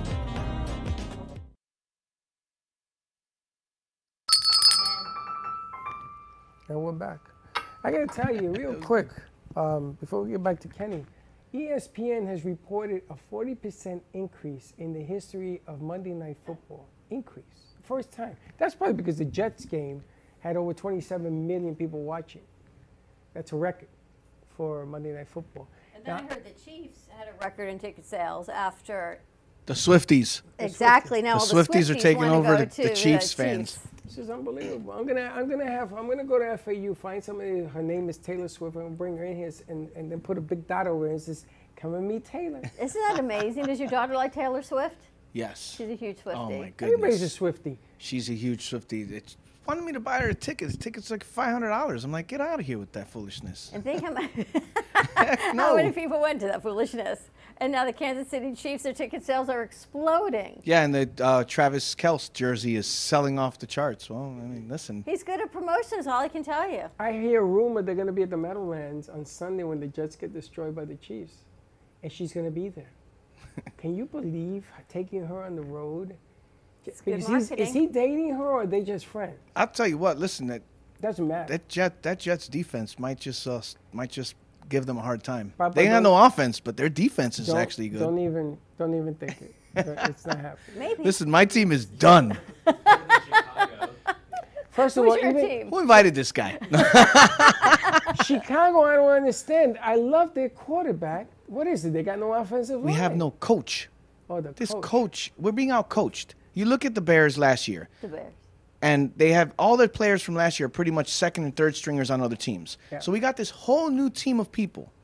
And we got the exact same results, if not worse, than last year. That tells you it's the coach. So you're a, a Bears fan. I'm a Bears fan. They won you the Bear, they won the Super Bowl on my birthday when I was a kid. Well, that was a different era. Is that Mike Ditka? Yeah. Ditka. Ditka. The, the, Even I know the Ditka. It was the shuffle. What was it called? The Super Bowl shuffle. Super Bowl shuffle.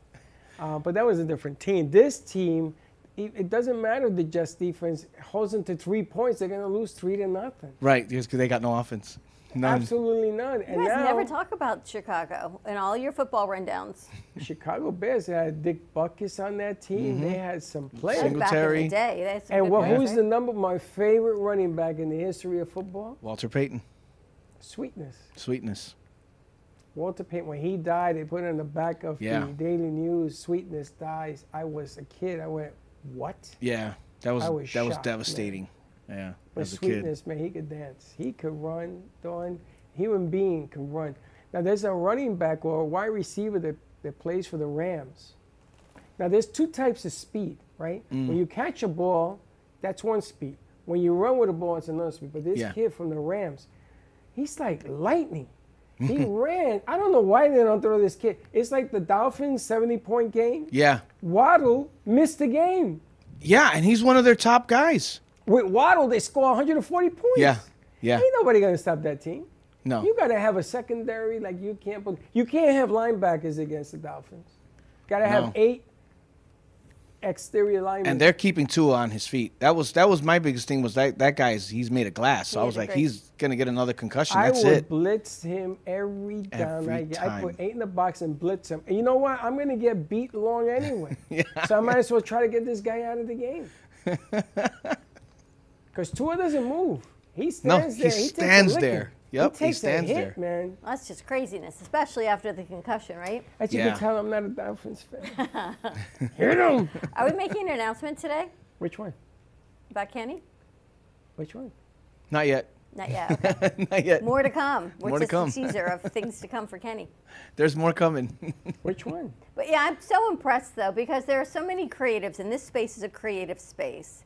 And all anyone wants to do is make a living, more than a living, right? Yeah. Doing what you love. And to be able to do what you love and make a living as an artist and not go, your weekend art shows and not sell your soul to someone who bought you out yeah. is a remarkable accomplishment, and how you did that in the business world. It's a, it's a struggle. It's tough. And I tell people, like, listen, there's going to be really good times and really bad times. And during the really good times, you have to focus on saving for those bad times, because when the bad times come, they're going to hit you left and right. And it's but like, that's with anything, right? But the fact that you can, you went from a graffiti artist where you shouldn't have been doing your graffiti to yeah. making this an art, a passion, yeah. a career, and now into the movies. Yeah. You've put it all together. It's fun. It's it's fun. I, I have a lot of fun doing it. Um, I enjoy the, I really enjoy the fashion shows because it's such a challenge, and I'm a very competitive person. I'm always competing with myself. Every time I every time I do something, if I do it in a certain time or a certain way, in my mind I want to beat it next time. So every fashion show I do, I try to beat myself from the last the last show. You know, my art shows, trying to get bigger into bigger galleries and get more known. You know, in the movies, trying to get those big roles with these major, you know, actors. So it's it's like everything's a challenge for me. So how, how do well, you, I gotta see if we have any of his pictures also. If you got the pictures, post them. Oh yeah, this so I, thing. We're in another part of New York City. Um, there you go. There's the one I did for um, Chris Brown. It's called "Heir to the Throne." It's based about Chris Brown, his you know things that I learned about him. That's incredible. Uh, if you look at the bottom right on that watch, he's from uh, Tappahannock, and so I put that in a watch. I cut the hands out, put the hands so that watch did not look like that. Um, but the interesting thing about this piece is what I learned about him. I didn't know much about Chris Brown stuff. He was a great singer, and at that time, he was known for beating up Rihanna. So I had to like delve into who is this guy, and what I learned was that he was having an issue where he was trying to get uh, access to be able to see his daughter. He was not able to see his daughter, and during the time that I was making this piece, my daughter had fell very ill and was in the hospital, and no one knew what was wrong with her. And she was in the hospital for like seven days. So I made this piece during that time, and if you see. Really, really what you're looking at is my emotion on how I felt Chris must feel about how you have no control and you feel like your daughter's slipping out of your hands. Oh, I see. I, he's looking right in the middle above the car. You can see how yeah. he's like holding on. Yeah, and, and I built the piece around that. Um, That's incredible. About, around that thought. And, you how know, long did it take you to make this one? This one, it took eighteen hours. That's it, eighteen hours? eighteen hours. Wow. I poured myself into it. And yeah. how did you get to Chris Brown, or how did he get to you? Um, somebody from his camp contacted me. They went and they sent out like several people to look at collage artists online. They all came back with me. And so when I got called, and it was crazy because when I shipped the piece out there, it went to the stadium and it got stolen at the stadium. So I had to go through this whole thing, calling the, the stadium in L A and, you know, saying, hey, listen, there was, this was the piece. Do you know what happened to it? A security guard ended up having it. They took it and they got it. They had to return it. And then I got a message from Chris Brown's aunt on Instagram. It's like, hey, I just want to let you know, I have the piece. I'm going to bring it to Chris. And she sent me a picture of the piece. Unbelievable. And then I messaged him, and I was like, hey, I don't know if you got the piece. I would like to know if you, you did receive it. You know, I worked hard on this piece for you. And he posted the next day a picture of him sitting in the room, and you see the piece hanging in his daughter's room behind him. Wow. And I was like, no way. The piece was on there, and I got tagged like fifteen times. My phone was like, bling, bling, bling, bling, bling, telling me that I was getting tagged. And then he took the picture down. But I just sent a message and I said, thanks. That was it. That's awesome. Now, it's something when you meet these people, because all the different uh, actors or athletes or whoever you brought on the show had nothing but great things to say about you. So how do you get around? Because I see you sometimes you're in Tampa, then you're in Sarasota, then you're in Mexico, then you're in Texas. Then, I mean, how how is it? You must have frequent flyer miles because you are everywhere. You know, it's really bizarre, but like ev I... I drive a lot of places. I drove to Tampa and Orlando when I did those two shows. Um, uh, when I went to Houston, each time the production company um, for You Go, You Got Films fly, flies me out there. Um, I get really killer pricing on price. The plane tickets to New York are cheap, so you know. For and you I got they are. Yeah. So when I get up there, I go stay with my friends. So I don't even pay for a hotel. So, you know, and I just go. I look for different events. I go into these events and I network and I meet people and. You know, that since I've met so many people, now they tell me, hey, I'm going to be here. Come on down. I go there and I, I'll meet them. And before you know it, we hit it off. And I have developed a relationship. Before you know it, I'm calling them like, hey, how you doing? Let's go hang out. And it's the key. It's networking. Know. You got to get out there. Yes. Yeah. I, I would tell you that no matter what you do, networking is going to get you there. Your networking can open doors that degrees can't open. Um, being honest and, and doing, you know, good business.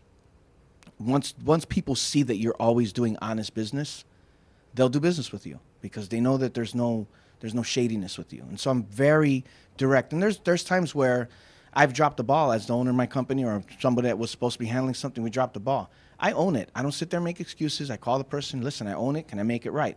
If they say yes, then I make it right. If they say no, then, hey, listen, well, if you ever, you know, need me again, call me, and I'll make sure that I do it right this time. And and that's not failed me at all. That's what, oh, this is first That's impression. First Impression. Yeah, that was the first one I did. I oh, actually. This is the first one, okay. Yeah, I made that one because I worked for um, for American Royal Arts at the time, and I worked for this guy Jerry Gladstone. They were the entertainment fine art leader from like for like twenty-five years, and I would look at all the way these these artists would uh, sell their artwork for these big money, and so I asked him one day. I said, "Why is it that people spend so much money on this art?" And he says, "Well, because they want when people walk in their house, they want to see something that they want to show them something that reminds them of who they are." It tells a story about them. And so I was like, man, I want to do something like that. So I decided instead of drawing, and I could draw at the time, but instead I wanted to capture something different. So I made this collage, and it's really all about who I am and my life and things that I've been through. It, it really tells a story. And so I made this piece, and it was like I went, after I made it, I actually gave it to my mom. And then it hung in her house for a while. And when, my, when I bought my house, after it was my house was almost ready to be moved into, my mom brought the piece. And that's when the G C came in and he saw it. And he was like, listen, where did you get this? And I was like, oh, I made it. And he was like, you know, I'm a, I'm a professor for architectural design at F A U. I had my students do uh, collage. They didn't do anything like this. I, I want to take this. So he took the piece and he showed his students. So it was the first time that somebody told me, I'm like, all my friends liked the piece, but it's the first time I was told by somebody who was like, you know, in a, in an educated platform that they were like, there's something special here. And um, I met an artist when I was doing um, the Miami Fair Expo Center. I was working with Lowrider Magazine, and I had my own booth there. And so there was an artist that flew in, and he had just come from, like, Europe. And apparently Europe, there's some school, some art school there that focuses and hones in on collage art. And he had, like, a three-hour layover in Miami, so he stopped at the show, and he stopped at my booth. He bought three pieces and was like, I'm going to get rid of everything they just taught me at this school. I want to teach this. And so I was like, oh, wow. So it was like, as these things you were going on, I kept hearing that, you know, people were like, man, your art is something special. And so that's how I've gotten, that's how I've grown through it. The placement of the pieces that you do, to me, is, is what intrigues me. Because it's not like you're just slapping it on there. You, you're actually, you have a plan. A plan. Yes. And you're putting things in certain aspects that relate to other aspects that relates to the eye. Yeah. Um, And I see that. So do you plan what you want, or do you wait until you see it till it inspires you? I pretty much know what the piece is going to look like before it's done. Really? And I have to find the images that match what's in my mind. That's even more difficult. Yeah. So, like, I have a piece right now that I'm stuck on because I can't find a piece that I need. So I'm probably just going to draw it because I'm tired of looking and I want to finish this piece. I was going to ask you, so you don't draw anymore? No. It doesn't look right. It doesn't come out the way I... It, like in my mind, I'll still I can still draw some of it, but it doesn't look as good on paper as it did in my mind, where before it would translate, and now it just doesn't. So I just do collage. How art has changed. And do you have tattoos? Yeah, and I drew my tattoos. Like I have a tattoo here. It's uh, it's actually Lady Justice, and she's peeking, which had to do with my trial. Um, I have a piece here that's like an anchor, and it has my mom's last text message to our family. Um, I have one here that says forgiven, that, you know, basically when I got out, I felt like I was forgiven. And then I have um, the Trail of Tears on my arm that my dad used to wear that on his belt buckle. So I figured I'd honor him before he goes, you know, he could, he could see wow. it. There's a whole lot, of, whole lot, lot to this man. Yeah, I know. You would think that we, because a lot of people see Kenny and they shake his hand and they say, okay, he's. Uh, but that's right. With most people, yeah. Right? You never know what anyone's story is, which is one of the greatest things that we get to do here is learn a little bit about people's lives. Because on the outside, you have no idea what's going on on the inside or past yeah. or stories. You or never life. know what somebody's been through. You never know. What's a secret that nobody knows about you, Kenny? I don't, um, I don't know. I don't. I don't. I don't. I don't well, know. There's got to be something. I, I didn't even know you were an artist. Um, that you could draw. I mean, I know you're an artist, but I'm just saying I didn't. Know I'm. That you, I. I'm a competitive play? swimmer. You're what? I'm swimmer. a competitive swimmer. I can really? swim. Yeah. I. I yeah. I. I can swim. I'm fast. Really? And to this day, I'm still fast. I trained. I trained this girl. Um, she had. She had missed the the swim team three years in a row when I met her. And I told her, I said, listen, I'll train you to swim and you'll win. Because I was taught a stroke. I was I, I know the same stroke Phelps uses. I was taught that that when I saw him swim, I knew that stroke. And um, so when I taught her, she was telling me these guys would make fun of her. And they were part of the, the other swim team. So one day while we were training at her apartment complex, well, guess who lived at her apartment complex? The two her two bullies. So they came up to the thing and they were like, oh, you know, I tried to say something. So I told them, I said, I'll tell you what. If you could beat me, then you can make fun of them. But if you can't beat me, you got to leave. And I mean, I had Dickie shorts on. I wasn't in no swimming attire. And the guy went, he's like, all right, all right. This guy was, you know, I had, he was high height on me. I'm only like five, seven and a half. This guy was like six feet tall, you know what I mean? But I'm like, all right, you know, and he's in good shape. He's a sixteen, seventeen year old punk, you know what I mean? I'm like, all right. I whooped him. I whooped him. I was like, yeah. So swimming has a technique. So Phelps, these Absolutely. swimmers have a certain technique. To oh yeah, and that stroke over. that he uses is very difficult to beat because you, your, your, the way your body moves, the way your hands move and force the water around you, you're gonna cut through the water a lot faster. And that so stroke, how can nobody else uses it? I if don't they know. They can't do it. They can't master very it. Very difficult to master really? that stroke. Yes. Well, there you have it. Fun fact. Yeah. So. All right, tell us again about the event at ArtServe. Kicks Art off. ArtServe, October sixth. Um, you can go to art serve dot org. You can go to mag chop dot com. Uh, it's October sixth on East Sunrise Boulevard. And uh, what is it? ArtServe's thirteen fifty East Sunrise Boulevard. This will be at from eight from six thirty to eight thirty. Nico will be the the D J that night. So I got Nico going to be there DJing the event. You're going to have, it's the members art gallery. So these are all the members Um, of ArtServe that are artists. All these ArtServe, they, they rent the galleries out there. So this is a chance for all the artists from ArtServe to show their artwork.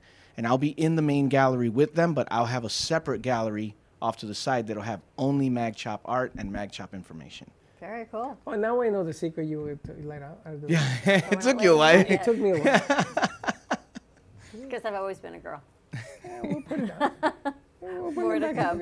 Kenny, thank you so much for joining us. Kenny thank you for having Ruiz, me. otherwise known as MagChop. MagChop. MagChop. MagChop live, baby. Right, it's coming your come. way. Watch out now. Ready to wrap this up? I am. Lowrider. I wanna. I wanna rent the Lowrider. You ever been in a Lowrider? No. You remember? You know that? I definitely want to do things like that. If you guys come to the art show, maybe I'll see if I can get one there and we'll take it for a ride. Oh, that'd cool. be that'd be hilarious. Let me see what I can do. Oh my gosh. All right, check it out. ArtServe, more to come. What is your website, Kenny?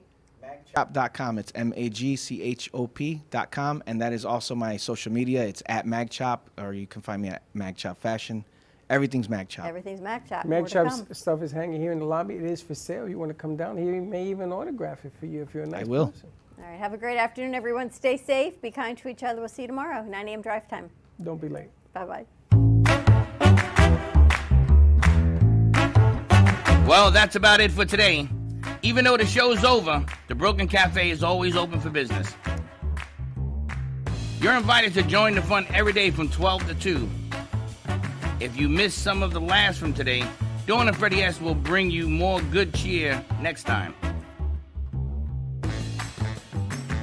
You can follow the Brooklyn Cafe on Facebook at the Brooklyn Cafe T V to rewatch every minute of the show. We'll see you next time.